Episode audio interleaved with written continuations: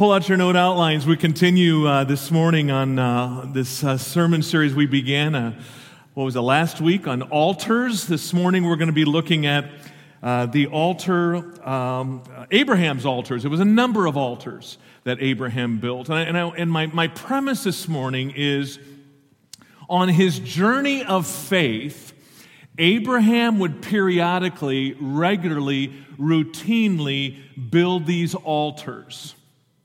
And so, what it became representative of this is this one to one vital connection that he wanted to maintain with the Lord. And I guess what I'm recommending is that we view these things, we view these altars of Abraham that we're going to take a peek at this morning, as ways that you and I can have regular altar times with God. Just like Abraham on his journey would periodically have these altar times, you and I need to do that as well on a regular basis. Now, some people refer to this as a quiet time, a devotional time. You, this is not new to us. But once again, what we can see in, as we begin walking through this is the, the, the vital connection he makes with the Lord and the importance, the priority of you and I having regular times one on one with the Lord. Are you with me? All right. So I want you to, to take a peek at the note outline, the importance of altar times with God. What I'm going to do, I'm going to make some ob- observations regarding each of the altars he builds. Watch, this is number one. The first altar that he builds, Genesis 12 7, the Lord appeared to Abraham and said, To your offspring I will give this land. So he, antecedent of the pronoun he would be Abraham, built an altar there to the Lord who had appeared to him. Now, once again, notice that the first altar he builds is in the, the context of a promise. It's in the context of God speaking his word to Abraham. One of the values of having my devotions is that this is the way that I can claim God's promises. This is the way that God can speak to me. Notice it says twice in this verse that the Lord appeared to Abraham. Now, I'm not saying that when you have your devotions that God's going to materialize before your eyes and appear to you. What I am saying is that when you have regular times with God, you will be able to see God in, in, a, in a more real way. Abraham did. And so, this is the first value when you spend altar times with God. It's associated with God's word and God's promises. Secondly, Genesis 12 8. From there, he went on toward the hills east of Bethel and pitched his tent with Bethel on the west and Ai on the east. There he built an altar to the Lord and called on the name of the Lord. Now, if you're paying close attention, that's the very next verse. I had just previously read to you Genesis 12, 7. This is Genesis 12, 8. Back to back verses, Abraham builds an altar. Two different altars. Why does he do that? Why bother? Dude, you just build an altar, last verse. What's the point? If you look at it carefully, Genesis 12 8, it says, you see something different on this one. There he built, Genesis 12 8, an altar to the Lord at Bethel and Ai and called on the name of the Lord. This is the first time in the biblical record that we see Abraham initiating the relationship with God. Let me say it again. The first time we see Abraham initiating his relationship with God. Previously, God spoke to Abraham. Now it says he, Abraham. Now we're going in reverse. Abraham is speaking to God, and so what is happening is that he is getting to know this God better. And so, point number two: these when we have altar times with God, it enables us to know God better and to call out to Him.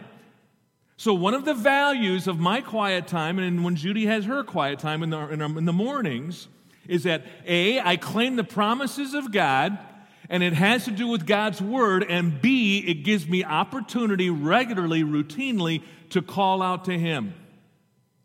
We see it here in the story of Abraham. Shortly after that, there is a famine. There's a famine in the land, and Abraham heads to Egypt. Some of you will remember when that happens.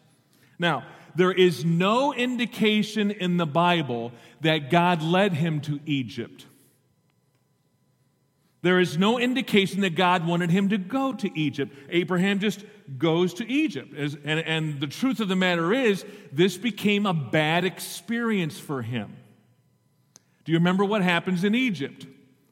He gets in hot water, he starts engaging with this king, and he starts sweating, thinking that he's going to get killed. So he goes, and he's got a good looking wife, and so he goes, Well, this is my sister. Remember? Twice he lies when the king of Gerar and another king find out, What are you doing? Why'd you tell me that? Because when the, when the king tries to take Sarah into his harem, boils break out. It becomes a mess. And so the king calls him in and says, What, dude, what, what are you doing? What are you lying to me for? And so he boots him out of the country. And so Abraham leaves Egypt thinking, This, this didn't go well. This was awful. Now, watch what happens. Genesis 13 3. From the Negev, he went from place to place. He's kind of wandering here until he came to where? Bethel to the place between Bethel and Ai where his tent had been earlier and where he had first built an altar. There, Abraham called on the name of the Lord. This is the third altar in Abraham's life. Interestingly enough, it wasn't a new altar, he was revisiting a previous altar. You see, when you establish a designated place to meet with God, you can return there to reorient your spiritual compass. Let me say that again. He had established the altar at Bethel. Now he's returning back to that altar to kind of regain perspective after blowing it in Egypt. This is what I'd recommend. Number three. You see, altar times also enable us to find mercy. Abraham, what are you doing? It enabled him to find forgiveness and to push the restart button. That's why I have value in meeting with the Lord regularly. To claim his promises, to be and spend time in his word, to call out to him in prayer, but also to realize, you know what?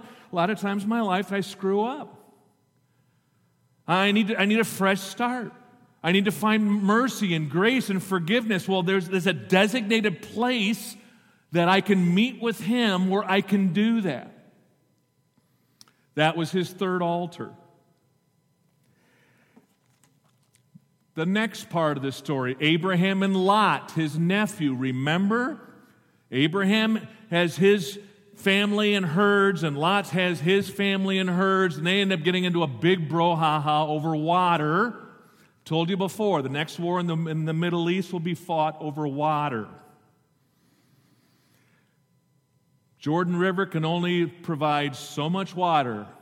And you got the kingdom of Jordan on the east and Israel on the west. You watch. The next war will be over water. Well, it's been since antiquity. You're talking, this is desert. And so, water uh, uh, is, is extremely important.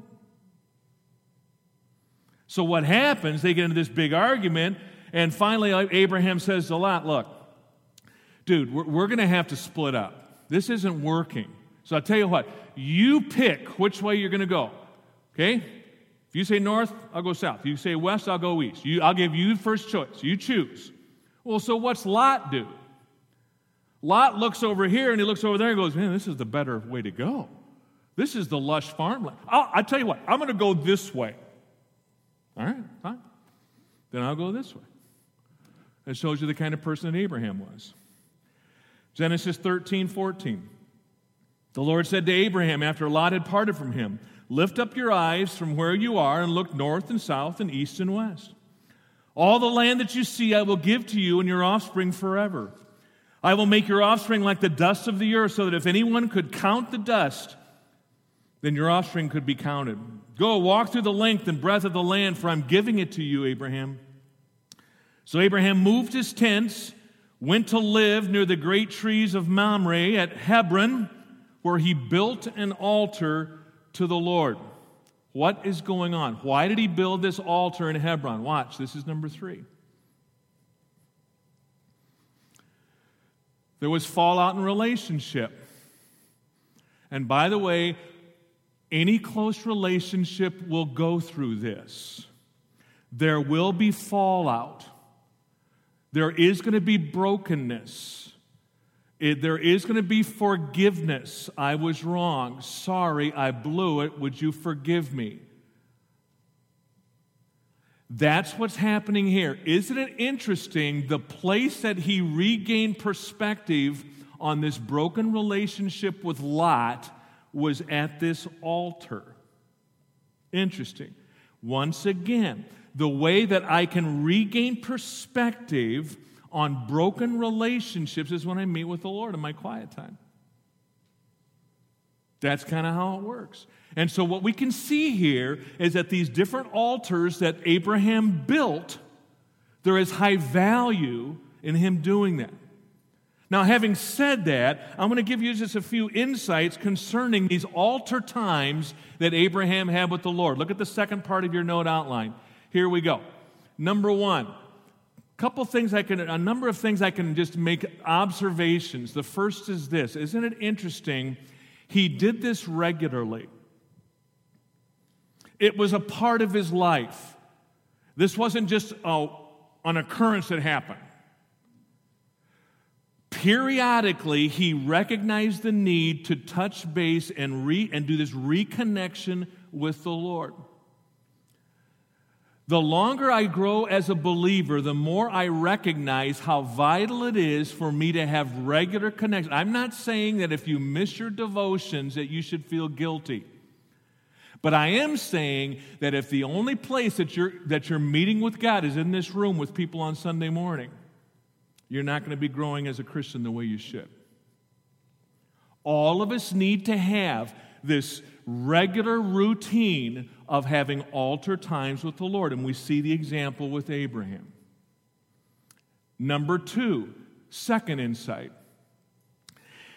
Are you aware of the fact that when he was sojourning, when he was journeying throughout the Holy Land, throughout Israel during this time, God had promised him this ground? It wasn't his. They, Israel would not take possession of Canaan until Joshua. This isn't even Moses yet. This is Abraham, Jack.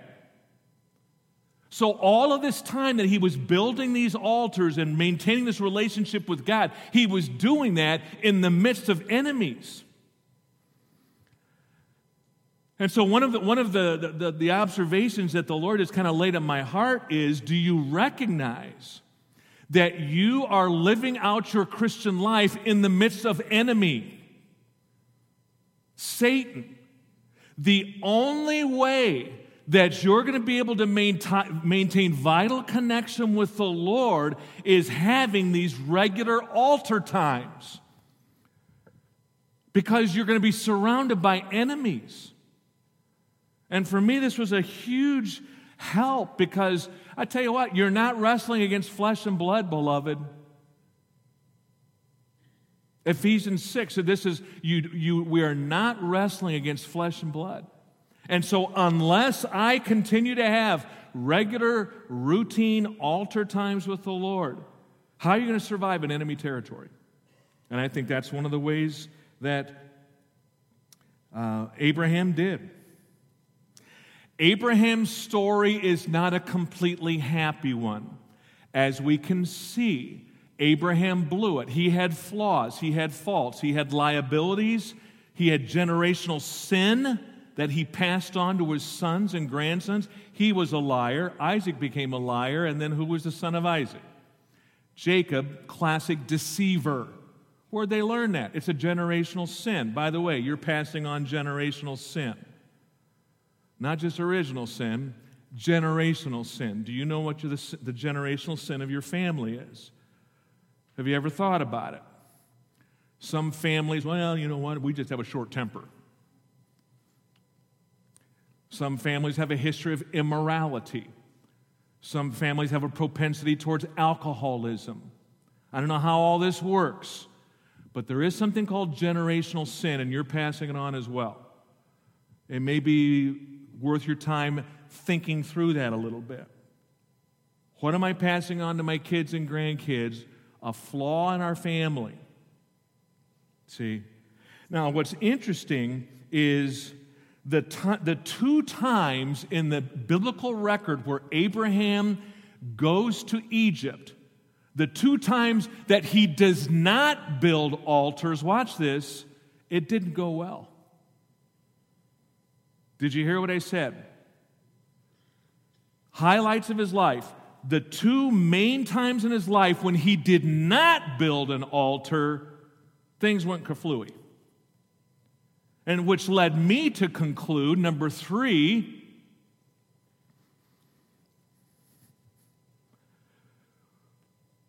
when you don't spend consistent time with the Lord, when you are not maintaining that quiet time, that devotional time, the time of recognizing God's promises and, and His presence and calling out to Him and, and working through broken relationships and trying to regain perspective after you've blown, when you don't do that, like Abraham in Egypt, this is what's going to happen. You become more vulnerable to temptation. You become more vulnerable to enemy attack, and that's exactly what happened. Interesting observation. The times that you see Abraham blows it in his life, he never built an altar. Just saying. See? I need to remember that as well. Now, lastly, I'd like to look at the next screen, please. This is a map, and I know you'd be disappointed if I didn't show you a map at some point in my messages. This is a map of Israel. We've seen all this before. You got Sea of Galilee. What is this right here? Jordan River empties into the Dead Sea. Okay, now what's going to happen? He built an altar here. He built an altar in Hebron. Remember, he goes down to Egypt, comes back, revisits Bethel. What would be this? Sacrifice of Isaac. We'll talk about that in another week. Classic altar of sacrificing Isaac. Now, as you look at that, do you notice anything interesting? About those four occasions, or actually three locations, but four occasions. Do you notice anything interesting about just geographically about that? It's in a straight line. Do you know why? Next screen. This is called the way of the patriarchs. Since antiquity, this is one of the main routes north and south. It's the, basically the only route north and south through the central part of the country. Over here, it's called the King's Highway. This would be the spice route, the Silk Road. Over here is the Intercoastal Highway. He had to stay away from this area because at that time of history, Egypt controlled the Intercoastal Highway. So the only way that Abraham would take his family and his flocks north and south through the land, he would always do it on this, it's called the ridge route or the way of the patriarchs. It's called the ridge route because it's built on a ridge. Once again, these people aren't idiots. If you're going to build a road, you build it along a ridge. I mean, who wants to walk down the valley, up the mountain, down the, I mean, they, they, you know, they realize, gee, we might be living in antiquity, but we're not idiots. So you build a highway along the spine of the mountains. Incidentally, it's there to this day. It's now Interstate 14. When in a few weeks, when I take the group from Israel, we're going to be standing at Jaffa Gate at Herod's palace. And you remember what happened at Herod's palace? There was a caravan that came in. They said, by the way, we're, we're from uh, uh, way, way, way east. We're looking for the one who's king of the Jews. Where is he? Where's he born? What's Herod say? Well, he asks his advisors, and they say Bethlehem. So you know what happens? What they do is they walk, they go out of Jaffa Gate at Jerusalem, head south seven miles. Right here is Bethlehem on the ridge route. As you're standing at Jaffa Gate, which we'll be doing in a few weeks. I'm going to point out Jaffa Gate. I'm going to say, Do you see the interstate? This is the route the wise men, the Magi, took to Bethlehem. It, notice it goes north and south. Right there is a place called Samaria. Isn't it interesting? When Jesus met the Samaritan woman, the woman at the well, how did he get there? Answer the way of the patriarchs. Since antiquity, God's people traveled this interior, interior highway. When Abraham did that, he built altars and left them there. The Bible says he went back and revisited those locations. Why would I say that? Because, by the way, every single patriarch that followed after him would follow that same route with their herds. And as they would walk this route, what would they see along the route? Altars. The altar of grandpa, the altar of dad. And it would bring to remembrance this is where God met with grandpa, Abraham. This is where God gave his promise to grandpa. This is where God isn't it interesting? As they would go up and down the, the way of the patriarchs, they would pass these altars and be reminded.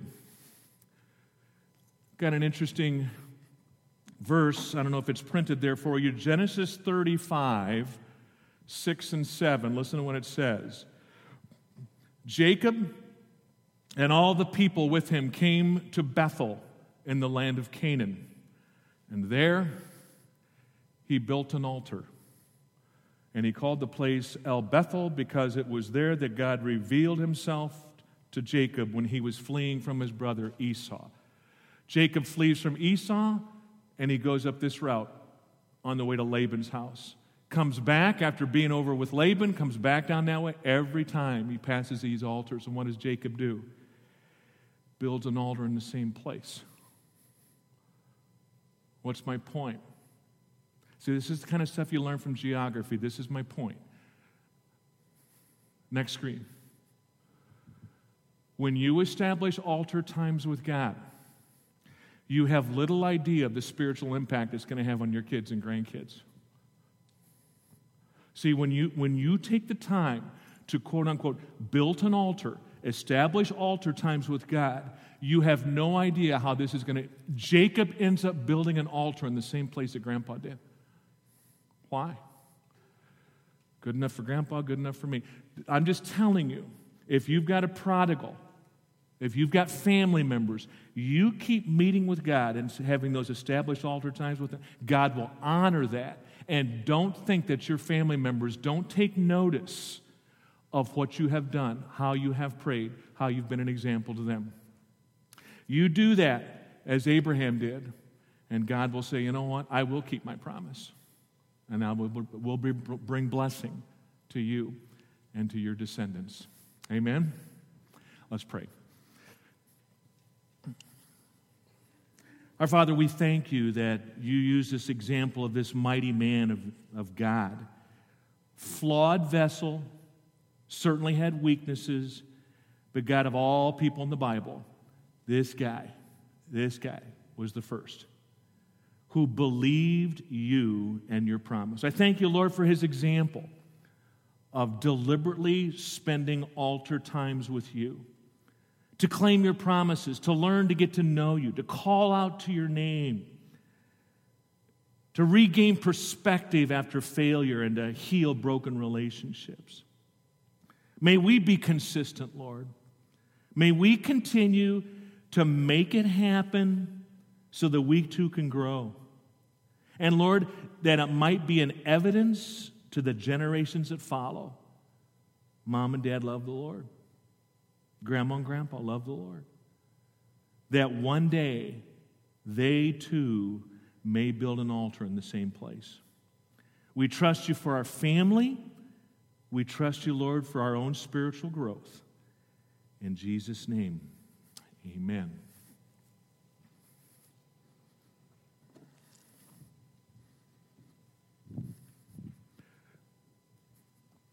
Let's stand. I guess I'm praying. Let me give God's blessing upon you, beloved, and we'll be dismissed. May the Lord Himself reveal Himself to you through His Word and through His Spirit as you establish those times with Him once again. And may the Father, Son, and Holy Spirit give you peace. Amen. You are dismissed. Have a wonderful Sunday.